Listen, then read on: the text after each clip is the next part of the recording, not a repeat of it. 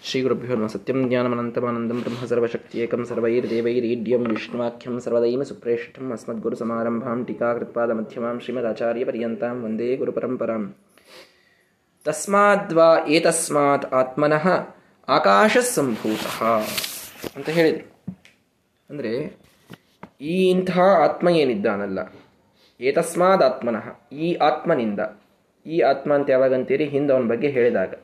ಹಿಂದೆ ಯಾರ ಬಗ್ಗೆ ಹೇಳ್ಯಾರಿಲ್ಲಿ? ಬ್ರಹ್ಮವಿದಾಪ್ನೋತಿ ಪರಂ ಅಂತ ಹೇಳಿ, ಯೋ ವೇದ ನಿಹಿತಂ ಗುಹಾಯಾಂ ಪರಮೇ ವ್ಯೋಮ ಸತ್ಯಂ ಜ್ಞಾನಂ ಅನಂತಂ ಬ್ರಹ್ಮ ಅಂತ ಹಿಂದೆ ಹೇಳಿದರು. ಯಾವನು ಸತ್ಯ, ಯಾವನು ಜ್ಞಾನಸ್ವರೂಪಿ, ಯಾವನು ಅನಂತ, ಆ ಬ್ರಹ್ಮ ಏನಿದ್ದಾನಲ್ಲ, ಸತ್ಯ ಅನ್ನುವುದಕ್ಕೆ ಏನು ಅರ್ಥ ಮಾಡಿದರು?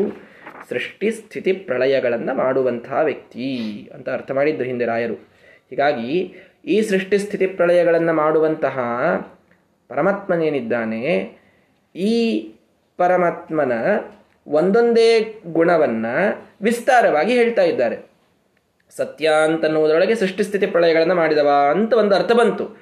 ಸೃಷ್ಟಿಯನ್ನು ಮಾಡೋದು ಹೇಗೆ ಅನ್ನೋದನ್ನು ಈ ಪೂರ್ಣವಾಗಿ ಹೇಳ್ತಾ ಇದ್ದಾರೆ ಈಗ. ಸತ್ಯಂ ಸೃಷ್ಟಿಸ್ಥಿ ಸೃಷ್ಟಿಕರ್ತ. ಹೇಗೆ ಸೃಷ್ಟಿ ಮಾಡಿದ? ಏನು ಈ ಪರಮಾತ್ಮನ ಬಗ್ಗೆ ನಾವು ಹೇಳ್ತಾ ಇದ್ದೇವೋ ಇಂಥ ಆತ್ಮನಃ ಆಕಾಶ ಸಂಭೂತಃ. ಮೊದಲಿಗೆ ಇವನಿಂದ ಆಕಾಶ ಹುಟ್ಟಿದೆ. ಮೊದಲಿಗೆ ಇವನಿಂದ ಆಕಾಶ ಹುಟ್ಟಿದೆ. ಆಕಾಶಾದ್ ವಾಯು ಆಕಾಶದಿಂದ ವಾಯುತತ್ವ ಹುಟ್ಟಿತು. ವಾಯೋರಗ್ನಿ ವಾಯುವಿನಿಂದ ಅಗ್ನಿ. ಅಗ್ನೇರಾಪಃ ಅಗ್ನಿಯಿಂದ ನೀರು. ಅದ್ಭ್ಯ ಪೃಥಿವಿ. ನೀರಿನಿಂದ ಪೃಥ್ವಿ, ಭೂಮಿ. ಪೃಥಿವಿಯ ಔಷಧಯ ಪೃಥಿವಿಯಿಂದ ಔಷಧಿಗಳು ಅಂದರೆ ಸಸ್ಯಗಳು. ಔಷಧಿಭ್ಯೋ ಅನ್ನಂ. ಅಂದರೆ ಈ ಗಿಡಗಳಿಂದ ಸಸ್ಯಗಳಿಂದ ಅನ್ನ ಹುಟ್ಟಿತು. ಅನ್ನಾತ್ ಪುರುಷ. ಅನ್ನದಿಂದ ಮತ್ತೆ ಪುರುಷ ಹುಟ್ಟಿದ ಅಂತಾಯ್ತು. ಇಷ್ಟು ಹೇಳಿದ್ರಿ ಇಲ್ಲಿ. ಹೀಗೆ ಹೇಳಿದಾಗ ದೇವರಿಂದ ಆಕಾಶ ಹುಟ್ಟಿತು, ಸರಿ ಒಪ್ಕೊಳ್ಳೋಣ. ಆಕಾಶದಿಂದ ವಾಯು, ವಾಯುವಿನಿಂದ ಅಗ್ನಿಯಿಂದ ನೀರು ಹುಟ್ಟಿತು ಅಂತಂದ್ರೇನು ಬೆಂಕಿಯಿಂದ ನೀರು ಹೆಂಗೆ ಹುಟ್ಟುತ್ತದೆ? ನೀರಿನಿಂದ ಭೂಮಿ ಹುಟ್ಟಿತು ಇದು ಯಾಕೋ ಒಂದು ಸ್ವಲ್ಪ ನಮ್ಮ ಸೊ ಕಾಲ್ಡ್ ಇಂಟೆಲೆಕ್ಚುವಲ್ ಸೈನ್ಸಿನ ಪ್ರಕಾರ ಇದೆಲ್ಲ ಬೇರೆ ಆಯ್ತಲ್ಲ ಅಂತ ನಮಗೊಂದು ಸ್ವಲ್ಪ ಕಸಿವಿಸಿ ಪ್ರಾರಂಭವಾಗ್ತದೆ. ಆದ್ದರಿಂದ ರಾಯರು ಬಹಳ ಸ್ಪಷ್ಟವಾಗಿ ಇದಕ್ಕೆ ತಾವು ಅರ್ಥವನ್ನು ಬರಿಬೇಕಾದಾಗ ಅಲ್ಲಿ ಹೇಳ್ತಾರೆ, ಚತ್ವಾರೋ ಗ್ರಾಹ್ಯ ಇಲ್ಲಿ ಆಕಾಶ ಅನ್ನೋ ಶಬ್ದದಿಂದ ಏನು ತಿಳ್ಕೊಳ್ಬೇಕು ಅಂತಂದರೆ, ಭೂತಂ ಭೂತಾಭಿಮಾನಿ ಚ ತದ್ದೇಹ ತತ್ರಿಯಾಂತರ್ಗತಃ ಹರಿಹಿ ಅಂತ ತಿಳಿದುಕೊಳ್ಳಿ. ಪರಮಾತ್ಮನಿಂದ ಆಕಾಶ ತತ್ವ ಹುಟ್ಟಿತು. ನಿಜ ಇದು. ಆಕಾಶ ಅಂತಂದರೆ ಅವ್ಯಾಕೃತ ಆಕಾಶ ಅಂತ ಮಾಡಬೇಡಿ. ಅವ್ಯಾಕೃತ ಆಕಾಶ ಇದು ಅನಾದಿ ಕಾಲದಿಂದ ಇರುತ್ತದೆ. ಹುಟ್ಟುವಂಥದ್ದಲ್ಲ ಇದು. ಭೂತಾಕಾಶ ಅಂತ, ಪಂಚಭೂತಗಳಲ್ಲಿ ಬರುವ ಆಕಾಶ ಅಂತ ಕನ್ಸಿಡರ್ ಮಾಡಿ ಮೊದಲನೇದ್ದು. ಈ ಪಂಚಭೂತಗಳಲ್ಲಿ ಬರುವಂತಹ ಆಕಾಶ ಪರಮಾತ್ಮನಿಂದ ಹುಟ್ಟಿತು. ಆಕಾಶ ಹುಟ್ಟಿತು ಅನ್ನೋದಕ್ಕೆ ಬರೀ ಆಕಾಶ ಹುಟ್ಟಿತು ಅಂತ ಅರ್ಥ ಅಲ್ಲ. ಭೂತಂ ಭೂತಾಭಿಮಾನೀಚ. ಆಕಾಶಕ್ಕೆ ಅಭಿಮಾನಿಯಾದ ಗಣಪತಿ ಇದರಿಂದ ಹುಟ್ಟಿದ. ಆಕಾಶಕ್ಕೆ ಅಭಿಮಾನಿಯಾದವನು ಗಣಪತಿ. ಅವನು ಹುಟ್ಟಿದ ಅಂತ ಅರ್ಥ ಮಾಡಿ. ತದ್ದೇಹ. ಇನ್ನು ಆ ತತ್ವಾಭಿಮಾನಿಯ ದೇಹ ಹುಟ್ಟಿದ್ದು ಪರಮಾತ್ಮನಿಂದ. ಅಂದರೆ ಆಕಾಶ ಹುಟ್ಟಿತು ಅನ್ನುವುದಕ್ಕೆ ಏನೆಲ್ಲ ಅರ್ಥ ಅಂತಂದರೆ ಆಕಾಶ ಹುಟ್ಟಿತು, ಅಂದರೆ ಆಕಾಶವೆಂಬ ಭೂತ ಹುಟ್ಟಿತು, ಆಕಾಶಕ್ಕೆ ಅಭಿಮಾನಿಯಾದಂತಹ ದೇವತೆ ಹುಟ್ಟಿದ, ಆಕಾಶಕ್ಕೆ ಅಭಿಮಾನಿಯಾದ ದೇವತೆಯ ದೇಹ ಹುಟ್ಟಿತು ಆ ದೇಹದೊಳಗೊಂದು ಪರಮಾತ್ಮನ ರೂಪ ಹುಟ್ಟಿಕೊಂಡಿತು. ಅಭಿವ್ಯಕ್ತವಾಯಿತು ಅಂತ ಅರ್ಥ ಇಷ್ಟು ನಾಲ್ಕು ತಗೊಳ್ಬೇಕಿಲ್ಲಿ. ಒಂದರಿಂದ ಇದು ಹುಟ್ಟಿತು ಅಂದಂಗೆ ಇಷ್ಟು ನಾಲ್ಕು ತಗೋಬೇಕು ಆಕಾಶ ವಾಯು ಅಂದಾಗ ಏನು ತಗೊಳ್ಬೇಕಲ್ಲಿ? ವಾಯು ಅನ್ನುವಂತಹ ಭೂತ ಹುಟ್ಟಿತು. ಆ ಭೂತಕ್ಕೆ ಅಭಿಮಾನಿಯಾದ ಪ್ರವಹವಾಯು ಹುಟ್ಟಿದ. ಅವನ ದೇಹ ಹುಟ್ಟಿತು. ಅವನೊಳಗೊಂದು ಪರಮಾತ್ಮನ ರೂಪ ಹುಟ್ಟಿಕೊಂಡಿತು. ಇಷ್ಟು. ವಾಯೋರಗ್ನಿ ಅಂತಂದಾಗ ಅವನಿಂದ ಅಗ್ನಿ, ಅಂದರೆ ಈ ಒಂದು ಬೆಂಕಿ ಬೆಂಕಿಗೆ ಅಭಿಮಾನಿಯಾದಂತಹ ಅಗ್ನಿ ದೇವ ಅವನ ದೇಹ, ಅವನೊಳಗಿದ್ದ ಪರಮಾತ್ಮ.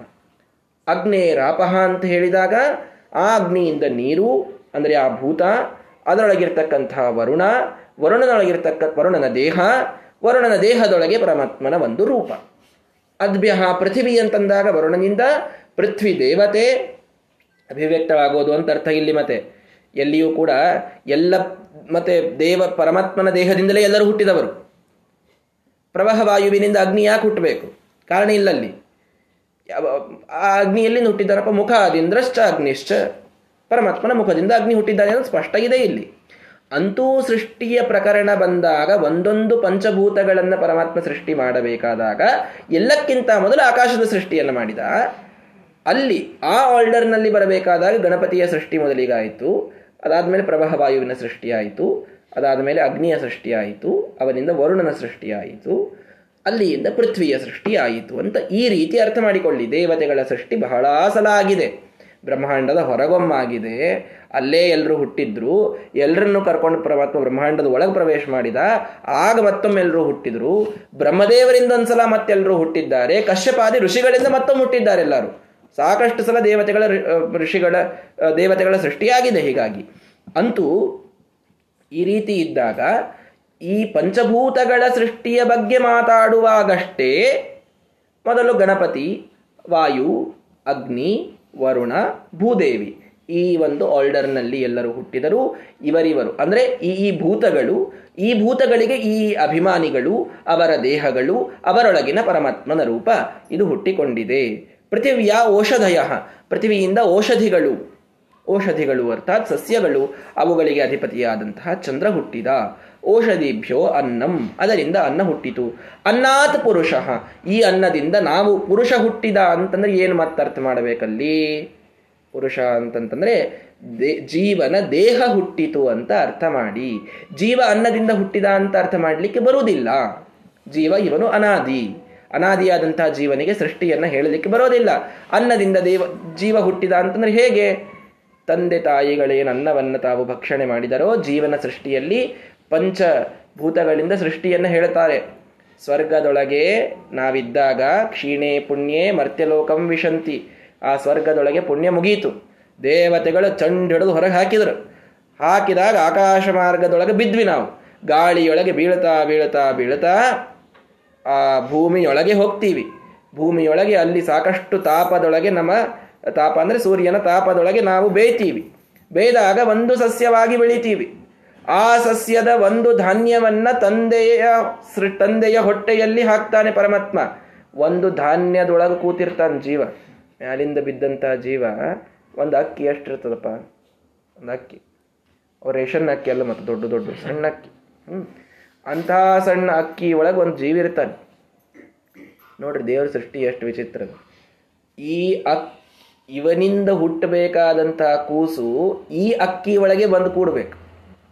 ಎಲ್ಲಿ ಸ್ವರ್ಗ ಇದೆ, ಆ ಸ್ವರ್ಗದಿಂದ ನಾವು ತಿನ್ನು ಅಕ್ಕಿ ತನಕ ಕನೆಕ್ಷನ್ ಇದೆ. ಅಕ್ಕಿಯೋ ಜೋಳವೋ ಗೋಧಿಯೋ ಅಂತೂ ಒಂದು ಧಾನ್ಯ ಅಂತ ಹಿಡೀರಿ. ಅಕ್ಕಿ ಅಂದ್ರೆ ಹಂಗಂದ್ರೆ ಅನ್ನದಿಂದ ಅಷ್ಟೇ ಬರ್ತಾರೆ, ಚಪಾತಿ ಬಕ್ರಿಯಿಂದ ಬರುತ್ತೆ, ಹಿಂಗೆಲ್ಲ ಅಲ್ಲ ಒಟ್ಟು ಧಾನ್ಯ ಅಂತ ಹಿಡೀರಿ.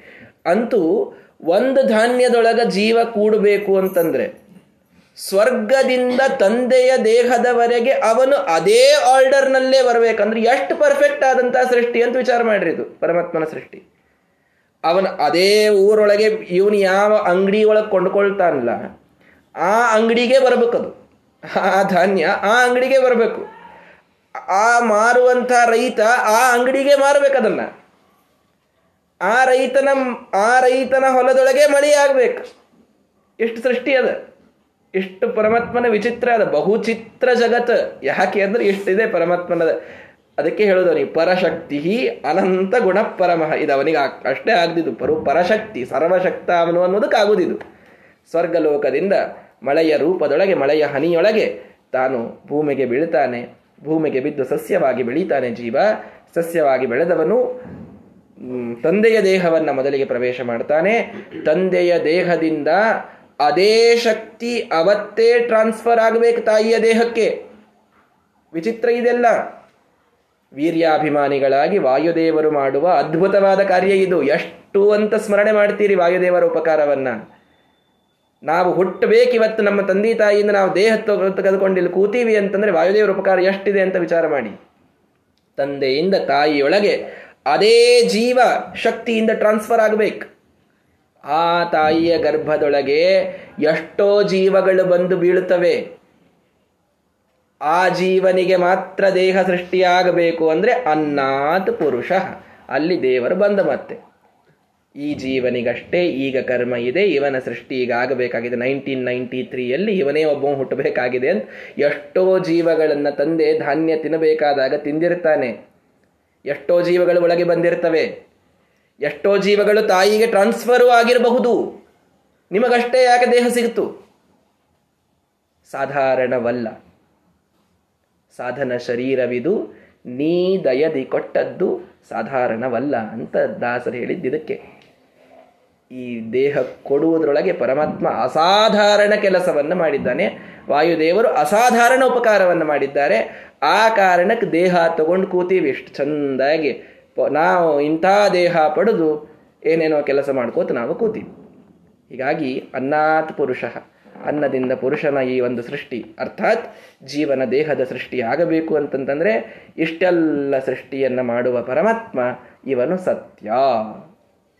ಸತ್ಯಂ ಅನ್ನುವುದರಿಂದ ಸೃಷ್ಟಿಕರ್ತ ಅಂತ ಅರ್ಥ ಮಾಡಿದಂತಹ ಉಪನಿಷತ್ತು ಎಷ್ಟು ವಿಚಿತ್ರವಾಗಿ ಅವನು ಸೃಷ್ಟಿ ಮಾಡ್ತಾನೆ ಅನ್ನೋದನ್ನ ಈ ನಾಲ್ಕೇ ಮಾತುಗಳೊಳಗೆ ಎಷ್ಟು ಚೆಂದಾಗಿ ತಿಳಿಸಿಕೊಟ್ಟಿದೆ. ಅದೇ ಮುಂದಿನ ಒಂದು ಭಾಗವನ್ನು ಮುಂದೆ ಬರೆಸ್ತದೆ. ನಾಳೆ ಇದಕ್ಕೆ ಆಚಾರ್ಯರ ಅದ್ಭುತವಾದಂತಹ ಭಾಷ್ಯವೂ ಇದೆ. ಸಮಯ ಆಗಿದ್ದಕ್ಕೆ ಇದನ್ನು ನಾಳೆಯ ದಿನ ನೋಡೋಣ. ಶ್ರೀಕೃಷ್ಣ ಅರ್ಪಣಮಸ್ತು ಹರಯ್ಯನು